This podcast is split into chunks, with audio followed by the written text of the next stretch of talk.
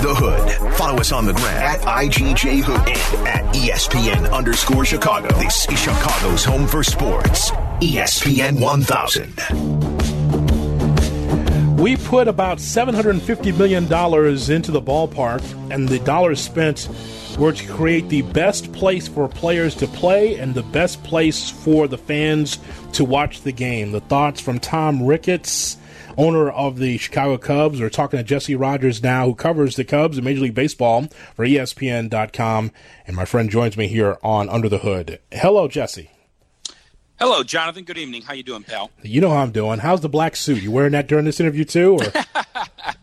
Thank God uh, I have a face for radio, right? I mean, and let me tell you something for people that don't know what you're referencing. I was on ESPN TV this morning. It's a long day when you do the morning show. My God, I don't know how you people get up in the in the morning, but not you. You have the night show, but it, I can't do that every morning. Thank God I don't have to. But you look great, though. I just want you to know you look great in that uh, eh, suit you were wearing. Yeah, I know you're humoring me. I appreciate it. well, if I mean, you got to have friends lie to you, if nothing else. Yeah, exactly right. Because your enemies won't. yeah, no. Well, hey, it's Just the radio tell you business. the stark truth. so, so Jess, so did Yeah. you walk away from the Tom Ricketts conversation believing everything Ricketts told you? Well, of course, not everything. If you believe everything a sports owner tells you, then you're really being naive. Now, I probably believe more than than maybe other people do. I, I do believe it, it, that they're probably cash strapped, and it's a cash strapped business. When you when you uh, when you don't prepare for something like this, so so I'm gonna I'm gonna say I believe them, but I'm gonna damn them at the same time. When you don't prepare for a pandemic like this, and the season is shut down right before your revenue streams are about to open up, meaning tickets and corporate sponsors and all that, you know, as the season starts, when that all of that happens, it's not a surprise that they're they're they're cash strapped because um, it's not an industry that that you know has tons of reserves. Now, personal wealth is a different story, but um, look, I think Ricketts in part did that interview because he has a leg to stand on. He's he's right in pushing back on Boris.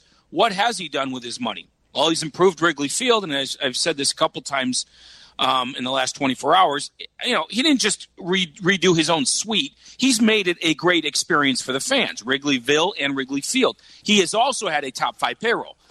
If one of those was true and one of them wasn't, I I would be more apt to come down on him. But he has renovated Wrigley Field and had a top five payroll over the last five years. Now, decade ago when he first owned the team, he, he didn't have a high payroll, but he does now, so you got to give him credit. So, uh, but here's the thing. I do believe that the whole league is a little cash strapped. That's just how it works, apparently. But that's their fault. That's their fault. There isn't a, a, a team or owner that can't get a loan to cover what he has to do, uh, has to cover, or get equity from minority investors. There's ways for them to get money. And that's where the players are like, we don't care about your losses. You figure it out. And I kind of understand that argument. Okay, how about this quote that he gave you? The uh, uh, the league itself does not make a lot of cash. I think there's a perception that we hoard cash and we take money out and it's still sitting in a pile that we've collected over the years. Well, it isn't because no one has anticipated this pandemic, is what you just talked about just moments ago. Uh, no one expects to have to draw down on the reserves from the past. Every team has to figure out a way to plug the hole. That first line of the league itself does not make a lot of cash. Are, are do you think the owners are on board with with Ricketts saying that on the record? Do you think Manfred's good with that quote? I'm pretty sure he is because I don't think he would have said it if he if he wasn't uh, okay with it. If the league wasn't okay with it, yeah, I think they're they're they're, they're trying to stress. I mean, I, I, you know, the airlines don't have a lot of cash apparently on hand, right? But they have a Yeah. big, big, big time business, and as soon as a pandemic like or crisis hits, they need a bailout. Now, luckily. Uh, they didn't ask the government for a bailout, or else we would have really laughed, uh, you know, at, at, at the owners in baseball. So, yes, I, I, I think they take in a lot of money. Of course, they take in billions every year, but they they put it back out apparently, you know, and and uh, at least in Ricketts' case, he put it back out into two things that are important to people: the payroll and and the and Wrigley Field. So that's where I'll give him a little bit more credit. But again, it is a three billion dollar uh, team that has no cash on hand. That doesn't seem to jive, right? That that doesn't make sense to people. Um, and uh, I, I don't, I, you know, value of, of, of franchises keep going up, but apparently your your cash on hand doesn't. You know, so you Oh, get that Jess. cash when you sell. I don't Just- know. ju- well, just that just doesn't that doesn't pass the smell test. We need to drill Yeah. down on this a little bit. Okay, so I'm an owner of a baseball team. If I never see the black, then why am I in the business? Why am I in the? it's- I mean, I, for I'm your already- fran- for your franchise value. You know, I mean, obviously they get there. He makes a he makes a uh, paycheck. He, he he's on the payroll just as Theo is and those guys is. But in terms of the, the value, you, you get it in, in the value of the franchise when you when you sell it. Look, I I, I don't disagree. They're, obviously they make a lot of money. His claim is they put it back into the team. do you believe that all teams? I guess I guess historically No. are always in the red. Which, like, I don't I don't believe all teams put their money back in into the product.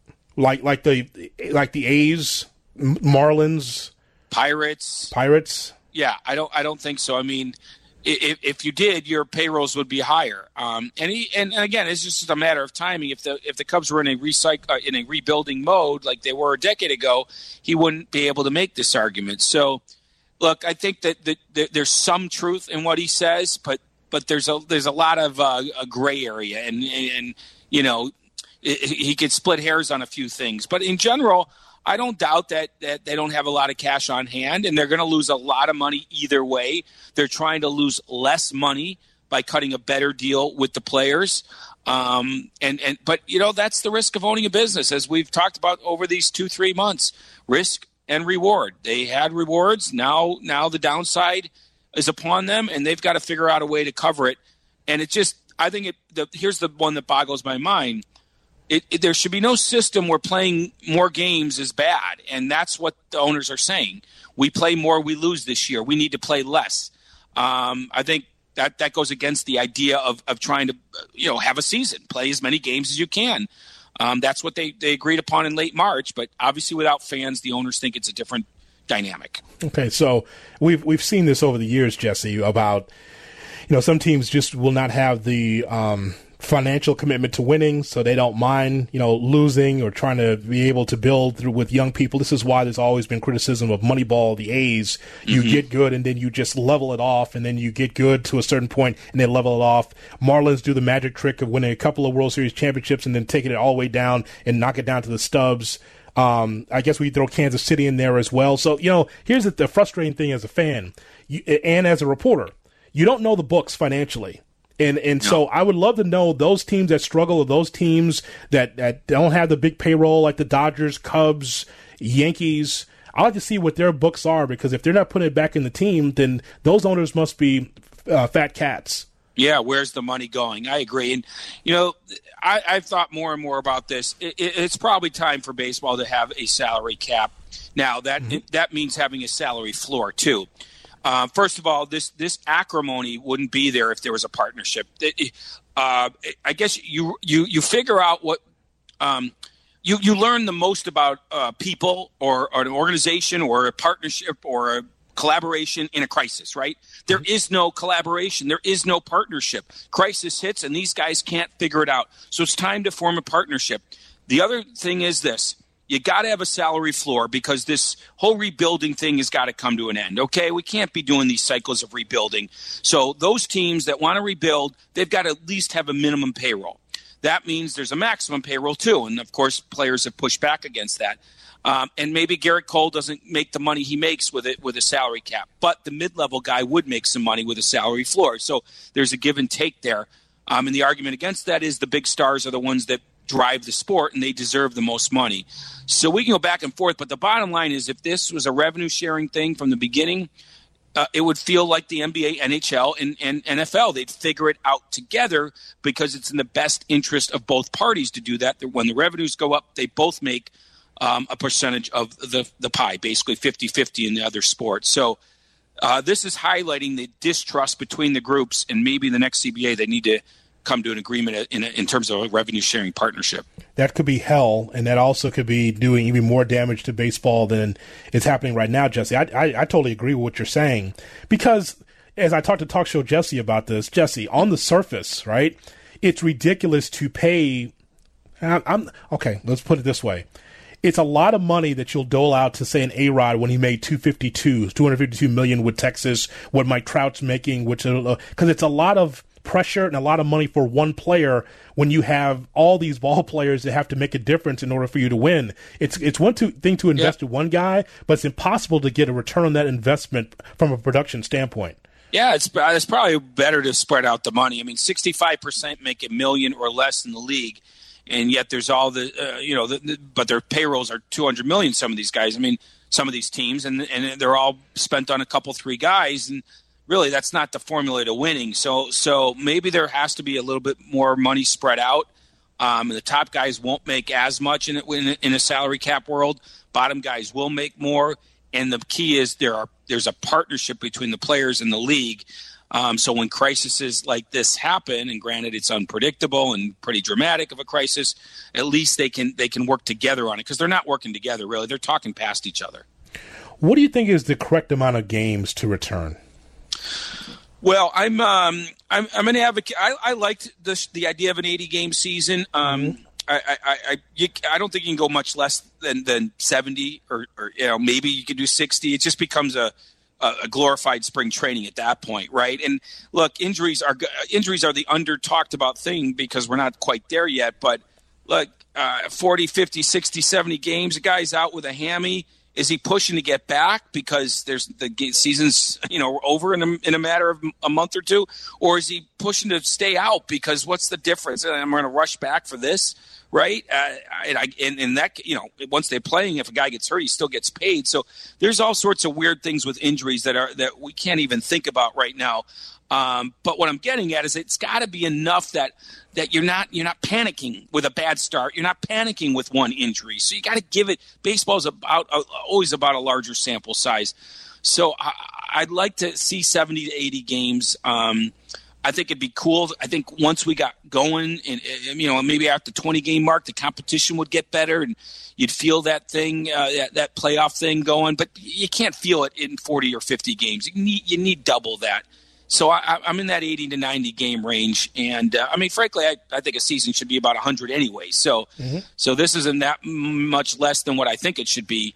Um, so yeah, I mean, I, I'm right there, and I think players don't really want to play 40 or 50 for the things I said, mostly the injury concerns. It's just not worth it. Possibly blow out your arm for for 25 percent of your salary, 25 percent of the season, and a, and a World Series with an asterisk well, whatever happens is the Cubs get a pass because this is all nonsense. This is crazy. it's like where your your focus is 2021 to see how the Ross regime goes because this is just it's so topsy turvy, Jesse. It's hard to get a gauge on how any of these teams are going to fare. Oh yeah, definitely. I'm, I'm going to write something for Saturday that if they play a 50 game season, and it's looking more and more like it might be because because Manfred is just going to lay the law down and implement it, and the players are going to have to say yes or no, and I think they're going to end up saying yes so they can get paid something and and they know that if the league shuts down for the season, uh, yeah, it hurts the owners, but ultimately it's going to hurt the players in 2021 as well. So they, if anything, they've got to build some momentum towards some some goodwill for next year, where revenues might return a little bit. That, but that's even in doubt. So if it's a, if it's a 50 game season, I'm going to write that I think 24 teams should make the playoffs out of 30.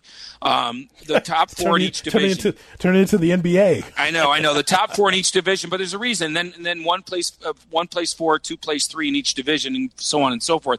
My reason is is um, injuries, and and and so in a sense that those 50 games would be a glorified spring training because if almost everyone's making the playoffs, you can kind of take your time to build up your pitchers. And you know obviously if that if you're that fifth place team with a chance to get in you know you'll make your push. But you know there, there'll probably be a couple teams out of it after three weeks. And then you know what i mean? Like everyone else can jockey for position but but build towards a cool um, expanded playoff where maybe the baseball will be at its best because I don't think we'll see great baseball no matter what if it's a 40 or 50 game season. It's just I just I just don't see it. So it's almost like treat that as the as the appetizer to a cool round robin type of you know, not round robin, but you know what I mean. This yeah. this cool type of tournament with 24 teams.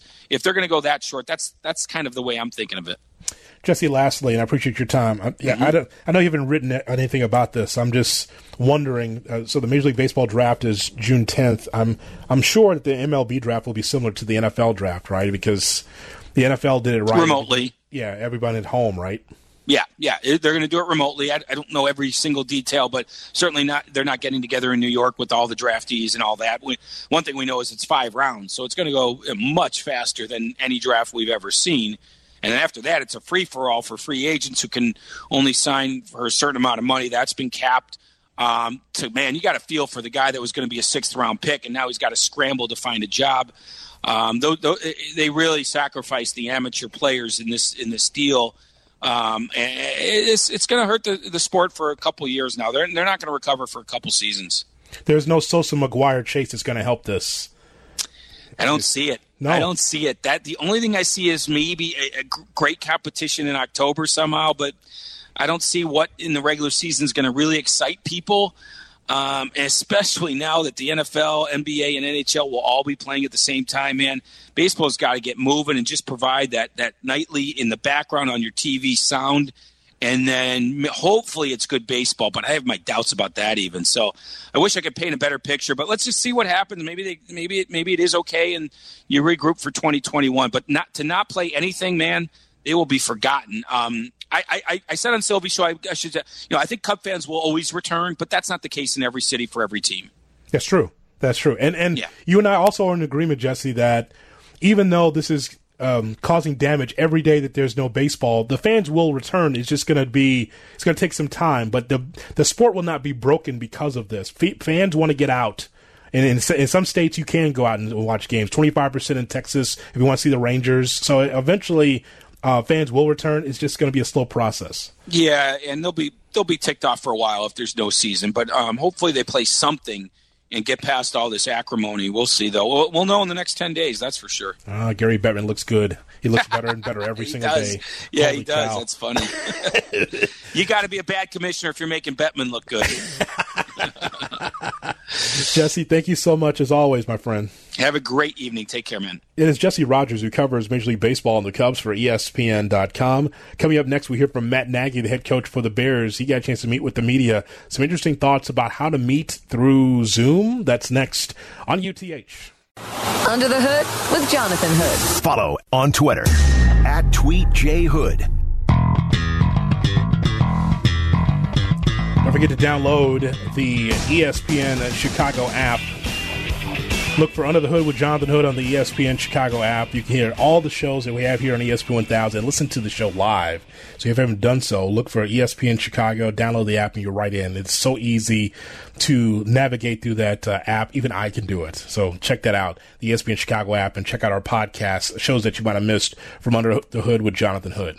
So Matt Nagy, amongst others, met with the media today uh, for OTAs are are here, and we're getting closer to football season. We're 99 days away from what is supposed to be opening night for the NFL, and Matt Nagy is on the hot seat, and so is Ryan Pace.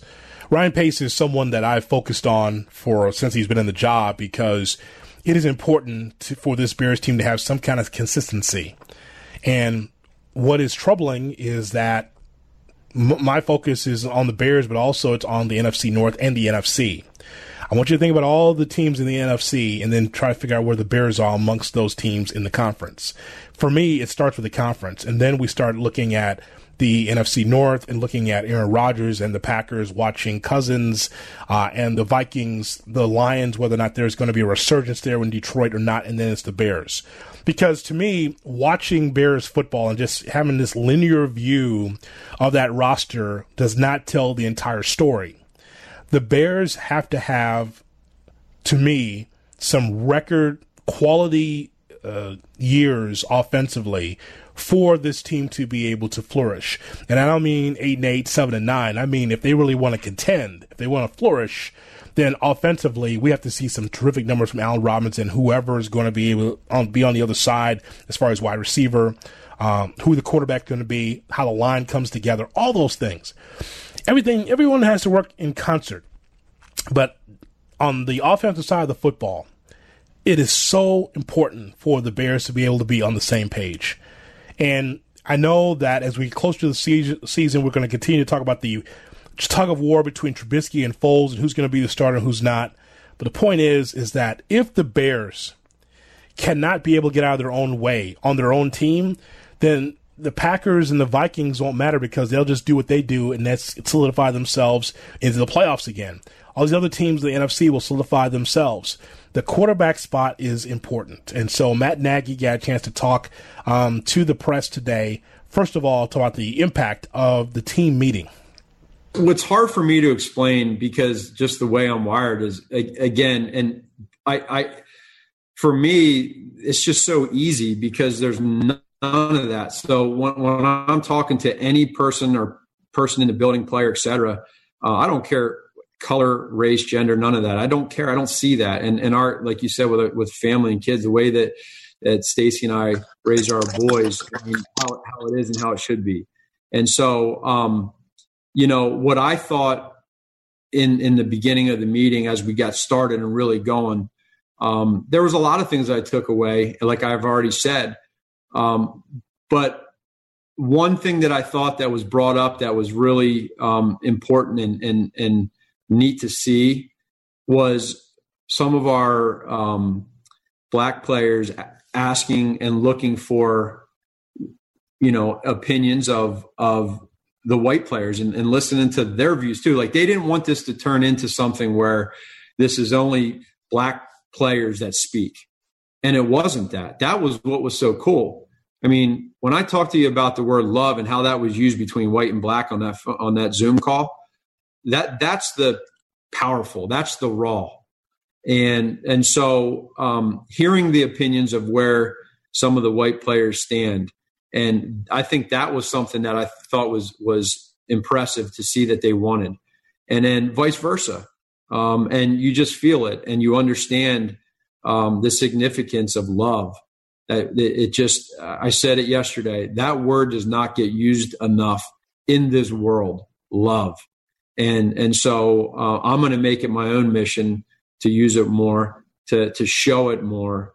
Um, and in our world of the NFL, big tough guys, um, it's just unconditional, and I think it goes a long way. And so I, you, at the end of that meeting on Monday, I felt that there was love in that room. So thoughts there from Matt Nagy, um, the head coach for the Bears. Again, when we take a look at this team, the team has got to be able to to find a way to dig out of just being mediocre at eight and eight. But it's also good that the Bears can be able to come together and be able to talk out what's been going on socially. See, so those, this relates a lot to Vic Fangio as the head coach for the Denver Broncos. You know, um, the feeling from Vic Fangio, and he had to walk those comments back, is saying that it, that it, that he believes that the NFL locker room should be able to mirror society. And so for Matt Nagy, it was good that he was able to get players on that Zoom call to be able to have um, a, a, conversation uh, about what is going on in our world. And I think that's also very, very important. So Akiem Hicks also got a chance to speak uh, as well. And he had a number of things to say. Outspoken. He's been a guest in this program. And so um, there was a question on, on being on Zoom, on the Zoom presser with only white reporters. Akiem, it, it's it struck me that on this call, everyone who's asked you a question has been of one ethnicity. And after the call, we're all going to go right about what you said, but none of us on this call could possibly understand your emotions, what you've been going through the last however long it's been. So how are you doing? Um, thank you for asking that. I appreciate that. Um, yeah, it, it is pretty interesting. It, it is a really interesting thing to be on this call. And as I swipe through, I don't see one face that looks like mine. Right? But what I do see is a lot of people that I have interactions with on a daily basis that have treated me with respect, have been honest, right? Um, have have worked with me uh, on, on a lot of the things that I've done over my four years here. And so, um, what I'll say is this racism doesn't exist in every situation. All right. Is it, have I experienced it or encountered it in my 30 years on this planet? A lot of times. Right. But, um, I can't live my life or do my job if the first thing on my mind is this person doesn't like me because of the color of my skin. Now, do I experience it? Do I ever feel it? Yes. But I have to interact with every single one of you, and um, to have that mindset, it, it wouldn't it wouldn't do me any justice. Uh, Hicks also uh, was talking about the protesters and whether or not the protests that we have seen here across the country will it bring change? Man, I hope so. Um, I think that uh, I think that I've seen it before. I, I think that uh, you know this is different. One, thing that I've seen more than I've seen in other situations where where uh, a black man has died in the streets because of police brutality is that uh, there are a lot more ethnicities out on the front lines and speaking out and and, and standing up. And and I, I, saw one one picture that really stuck with me. There was a line of of of, of, of white people that stood in front of a group of other ethnicities because they felt like their lives or their bodies would be in danger. You know, if if they were on the front lines, if the the black people, if the uh, Spanish people, if the whatever ethnicity was behind them, right? Because it looked to be pretty diverse. I found that to be super powerful. It it it it, it was a picture that's going to stay with me for a long time.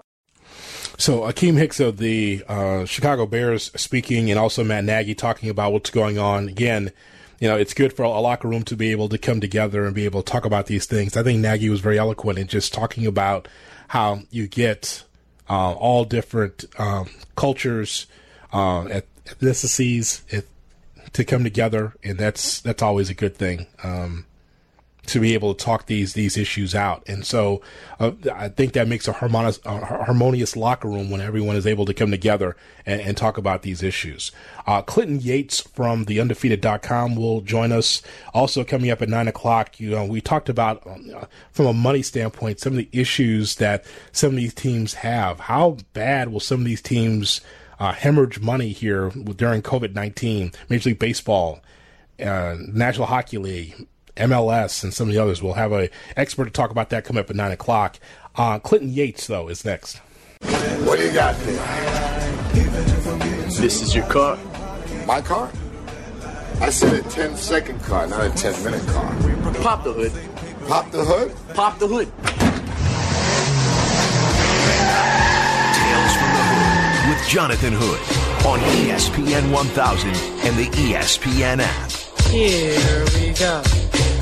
Under the Hood with Jonathan Hood on ESPN 1000 and the ESPN app. Tyler, remind me, I, I owe you $5 for not being able to pronounce the word ethnicity. All right. In our last segment. I'll so hold you to that. I'll hold you. Hit me up on Venmo. I certainly will do that, as a matter of fact. Ethnicity. So I owe you five bucks for not being able to uh, to pronounce that properly. It's uh, first day with my new tongue, so that happens. Um, Tales from the Hood, stories of sports, entertainment, everything else in between. Um, this will be a uh, conversation with Clinton Yates from theundefeated.com. Very thoughtful, uh, uh, has a great perspective on things that are going on in our world right now. Uh, and he joins us on ESPN 1000 and the ESPN Chicago app. Uh, Clinton, thanks so much for coming on the show. No doubt, Hood. Glad to see that you're still okay. I've been seeing Chicago doing their best to try to maintain not just normalcy but safety in these tough times. So glad to be here. I just want to just find out from your standpoint how everything is going with with you because you have several perspectives. Um, not only what is going on with DC, but now in Los Angeles. So I know that you have tentacles in both spots. Yeah. Uh, what is the reaction that you have heard and seen? I'll start with my hometown first. DC is in a very difficult and different position than a lot of cities. For those of you who don't know the urban history of the District of Columbia, it basically took up until, I don't know, 15 years ago for them to rebuild from the last time protests got out of control and riots in the 60s destroyed all of the town. Um, you know, the economic rebuilding that that took in the city is something that is very fresh in a lot of people's minds. So people don't don't look at protesting and what we'll just call rioting lightly. You know what I'm saying? That's not something that people can just sort of wave their hand at. There are a lot of folks who've had their lives turned upside down who are still alive who think about that. So that's where DC is at. You know, I don't think anybody wants to see anything get any farther out of control than it already has. And I'm talking about the protests going violent, not just the behavior of law enforcement officials. Now, here in LA, I think the vibe is a little different. LA, of course, has its own specific urban history with demonstration. You look back at Rodney King, you look at Watts in the 60s, and LA is kind of in their own world in terms of what is reasonable to apply to the streets. So I'm riding around in LA right now, I can hear helicopters. I've seen more police squad cars in the last three days than I've probably seen in the six weeks that I moved since I moved here. And what each municipality does to try to tamp down what they feel are threats is different. But I know in each place, the specific histories of those locations matter as much as anything more largely, more largely nationally, as far as you know, impact and getting along overall as a society. Clinton, as we take a look at the George Floyd story, this is a story that is uh, very similar to what we have seen generationally. It is one thing to see the video, it's another thing to read and hear about stories such as uh, the George Floyd story that we have seen. I want to know does this feel nationally different to you than other deaths and, and killings uh, like George Floyd? It feels a little different to me for one reason and one reason only, and that is because we've seen people responding to this that are way outside of the normal. And I'm not talking about, I don't know, the New York Islanders or Natasha Cloud in the WNBA, who, by the way, is not new on this. She has been talking about underprivileged and violent societies using her platform for a while. But we've heard from the University of Minnesota talking mm-hmm. about we're going to relook at our relationship with the Minnesota Police Department. We've seen the Minnesota school system say the same thing. That, to me, forget about these people trying to bust into a van store and get some new kicks.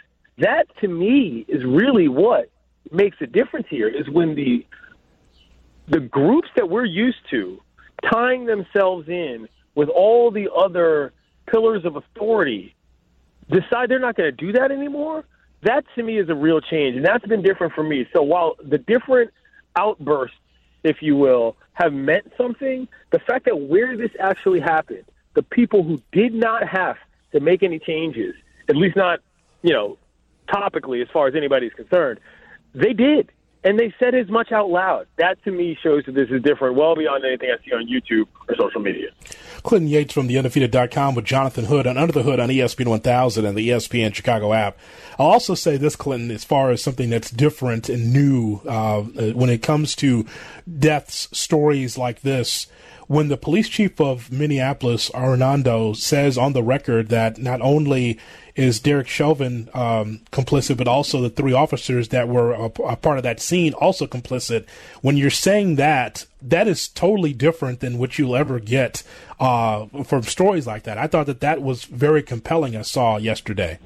It was, and if you want to get into the specific chalk talk of this case, I think the way that the Minneapolis Police Department has handled things has been corrective at best, but it's gotten to a point that was at the very least communicative, and that's all we can ask for. I was talking to Marty and McGee on ESPN Radio on the weekend this this weekend, and they said, "Well, where can we find hope?"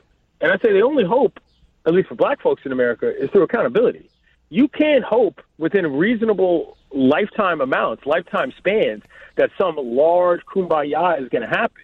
That's just not realistic. What we can hope for is that what does happen is accounted for and discussed and prosecuted or not properly. That's all we can really ask for because the difference between justice and order, in a lot of ways, is the difference between being white and not.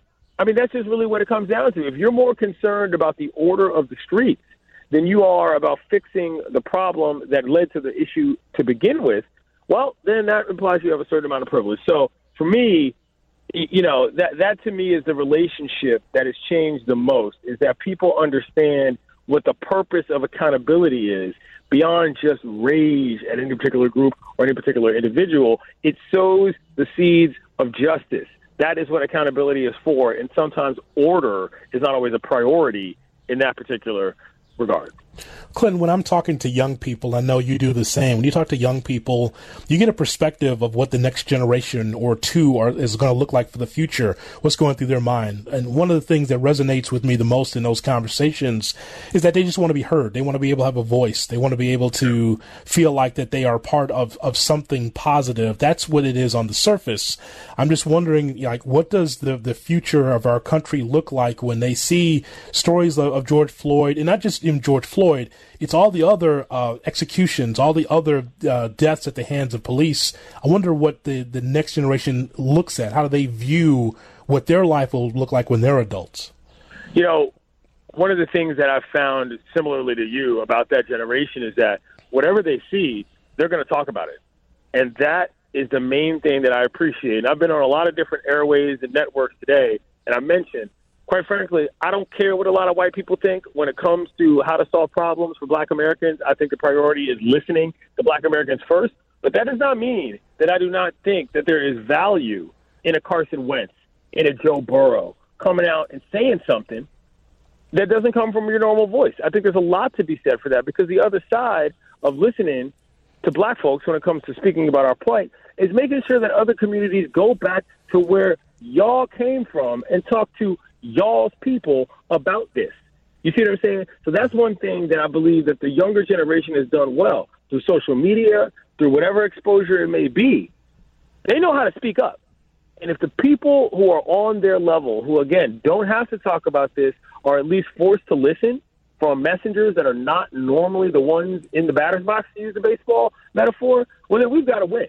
You know, that to me is the grand value of what this next generation can do. I got a kid sister who's in college and I got a kid brother who's in high school, and they be talking, you know, and that's all you can really ask for because if we're going to talk about how we need the discussion, we're going to have a dialogue, as Charles Barkley would say. Well, then make sure everybody's talking, you know, and make sure the right people are listening because that's the only way you're going to get prioritative um, effectiveness when it comes to what should and should not go down. So that young generation, they do that well. They speak up when they can because they're allowed to and because we now have the system technologically for them to own their own messages.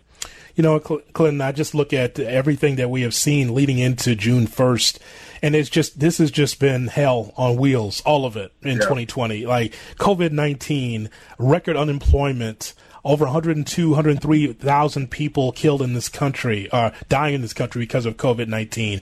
Those that, that died during this George Floyd, uh, uh, scenario, what's going on here yeah. with some of the riots. It's just, it has just been a lot. It's just been a lot. And I just think that there are some, not all, and I don't, I can't parse the percentage. I'm just saying that there's some that's been in this pressure cooker after a while. Mask versus no mask. Should I uh, stay at home and save lives or should I go out I just think there's a lot of people upset and pissed off about everything that's been going on here. Oh, absolutely. And don't get me wrong here. I believe that the racial injustices through the law enforcement system of America are enough to make me, you, and Deontay down the street fired up enough to say something or do something in a public platform. Mm-hmm. But I also believe that because of where we are on June 1st, 2020, that there are a lot more people who absolutely have to do something to satisfy their own feelings of self because they've been cooped up for so long or they're so hurt about everything else. That's completely reasonable to me. You know, there is a large element of quarantine headache that is coming into what we see on the streets of America today. And I'm not saying that that excuses anybody, and I'm not saying that, that somehow puts those who choose violence over communication as smarter. What I'm saying is that don't disassociate the two just because you can folks are upset for a lot of reasons. This, a very good reason, is one that set them off. And I think that the violence level, just in general, is up because of our heightened state of anxiety that's been because of all the things that you mentioned. I was on with Waddle and Silvy earlier at the after, our afternoon show at one here at ESPN 1000, and mm-hmm. one of the questions they asked me is, "What can you know? What can we do?" and, and I just kind of and, and Tom and Tom. I know, I know, and, and I love Tom Waddle, and I love Marc Silverman. It's just that you know the the thing that I told them. I said, Tom, stop saying that you just don't know anything, and I'm just going to listen uh, because you have the platform to say that what we saw from George Floyd was wrong, and that systemic racism through the police department is wrong.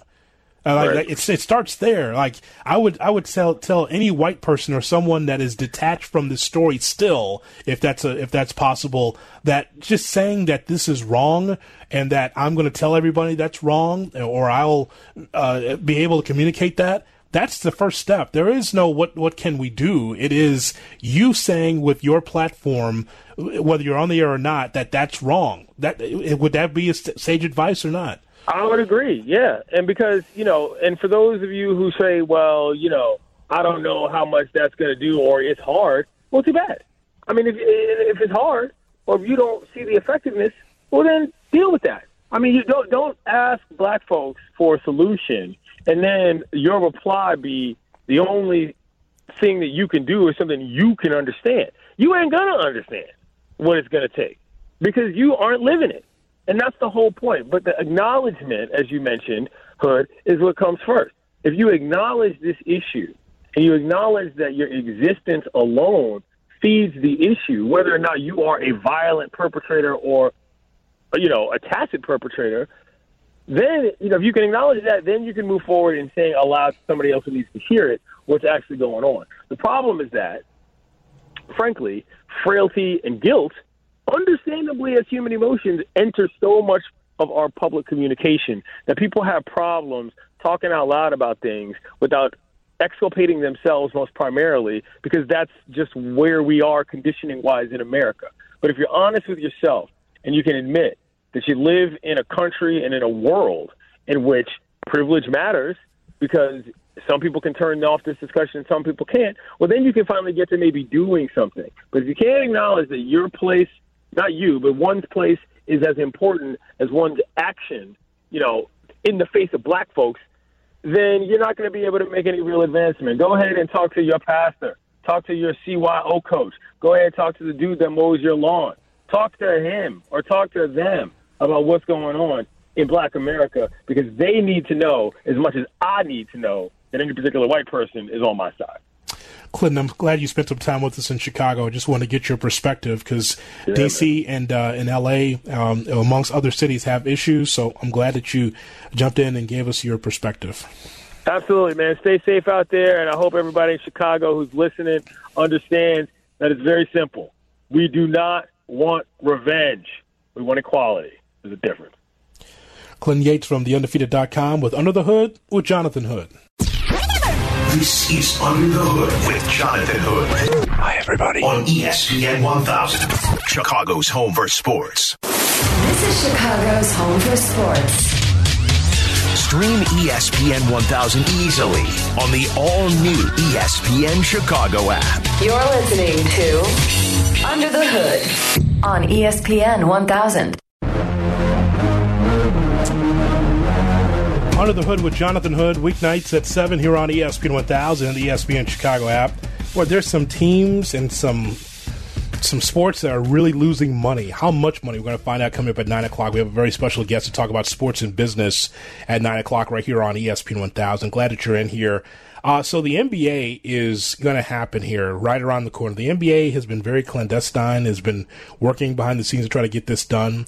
And just as I suspected, just as I sus- expected, the, the NBA, instead of just doing what I believe is right and just coming back with 16 teams, let's start the playoffs, they have a plan in place. Um, Adrian Wojnarowski had some thoughts on this, but I just want to just point out NBA teams headed to Orlando because they're going to, all these teams are going to be in Orlando playing in one spot because of COVID 19. The Western Conference will have the Lakers, Clippers, Nuggets, Jazz, Thunder, Rockets, Mavericks, and the Grizzlies, along with Portland, New Orleans, Sacramento, San Antonio Spurs, and Phoenix Suns. Um, the Eastern Conference will have the Bucks, the Raptors, Celtics, Heat, the Pacers, the 76ers, the Nets, and the Magic, along with the Washington Wizards. With a wink and a nod, you understand what's going on here, right?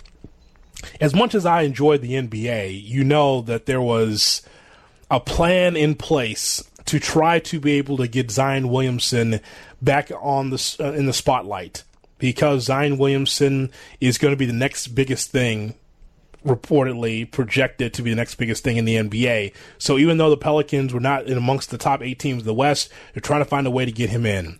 Uh, is as great as uh, C.J. McCollum and Damian Lillard is, they were only the ninth best team in the West, and now they put them into the mix. Bradley Beal, terrific with the Wizards, he comes in there.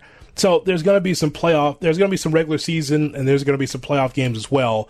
Uh, some of these teams are probably salty, like the Bulls the Knicks and some of these other teams, Atlanta, that they won't be playing basketball for eight or nine months, but this is what it is, right?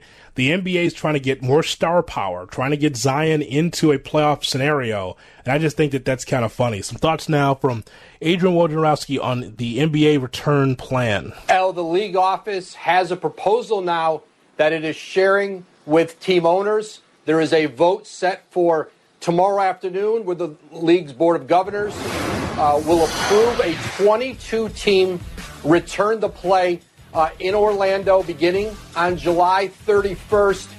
13 teams from the Western Conference, nine from the East, and a potential play in tournament uh, that would include the eight and nine seeds um, uh, in each conference. Every team, I'm told, is going to play eight regular season games in Orlando, and then if there are teams, if there is a ninth seed within four games of the eighth seed, they'll play essentially a single elimination tournament for the ninth seed, a double elimination tournament for the eighth seed to give them more an advantage to hold on to that lead. So again, Woj, on top of the 16 playoff teams that were already playoff teams when the season was postponed, there'll be an additional six teams that are added. So we'll see 13 teams from the Western Conference and nine from the Eastern Conference. Why only nine from the Eastern Conference, Woj? Uh, El, the league essentially went with teams that were within six games in the standings of the eighth seed. Five of those teams were in the West New Orleans, Portland, Phoenix, Sacramento and the San Antonio Spurs. And then in the East, only the Washington Wizards. And now you have, you know, a tournament environment potentially where Zion Williamson and New Orleans could get into the postseason. Portland with Damian Lillard uh, and CJ McCollum and perhaps a healthy Jusuf Nurkic, Zach Collins. Those teams will come back stronger. And so, you know, and as one owner told me, that they really believe that the 22 team format was ultimately the most compelling. Certainly, it was more financially rewarding for teams and players than only bringing back the 16 teams.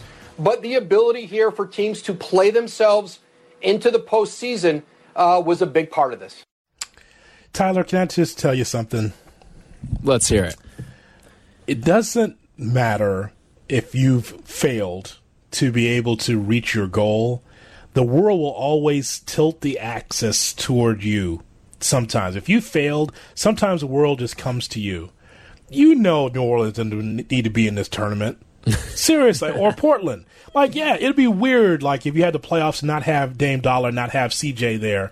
And, and, like, we can't force feed Zion on NBA fans. Like, it's, if the, if the Pelicans were not good enough to be in the top eight, that should be it. But clearly, the, the, the, the scales of justice has tilted toward Portland and New Orleans just for star power. That's crazy.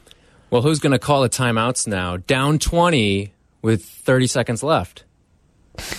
it won't be Jim Boylan. That's for sure. I mean, it's just like so. All these other teams are like, well, we stink too. How come we're not in the playoffs? Those teams that didn't get into, you know, Sacramento's in this mix. Who wants to see the Kings again? I'm an NBA fan. Don't want to see Sacramento again. Phoenix is in there too. Come on, bro. Yeah, like, like give me to the playoffs for goodness sake. The in Game Seven of the finals would land on October 12th if we get there. What a what a world we're living in right now. Let's talk about sports and business coming up next in two minutes on UTH.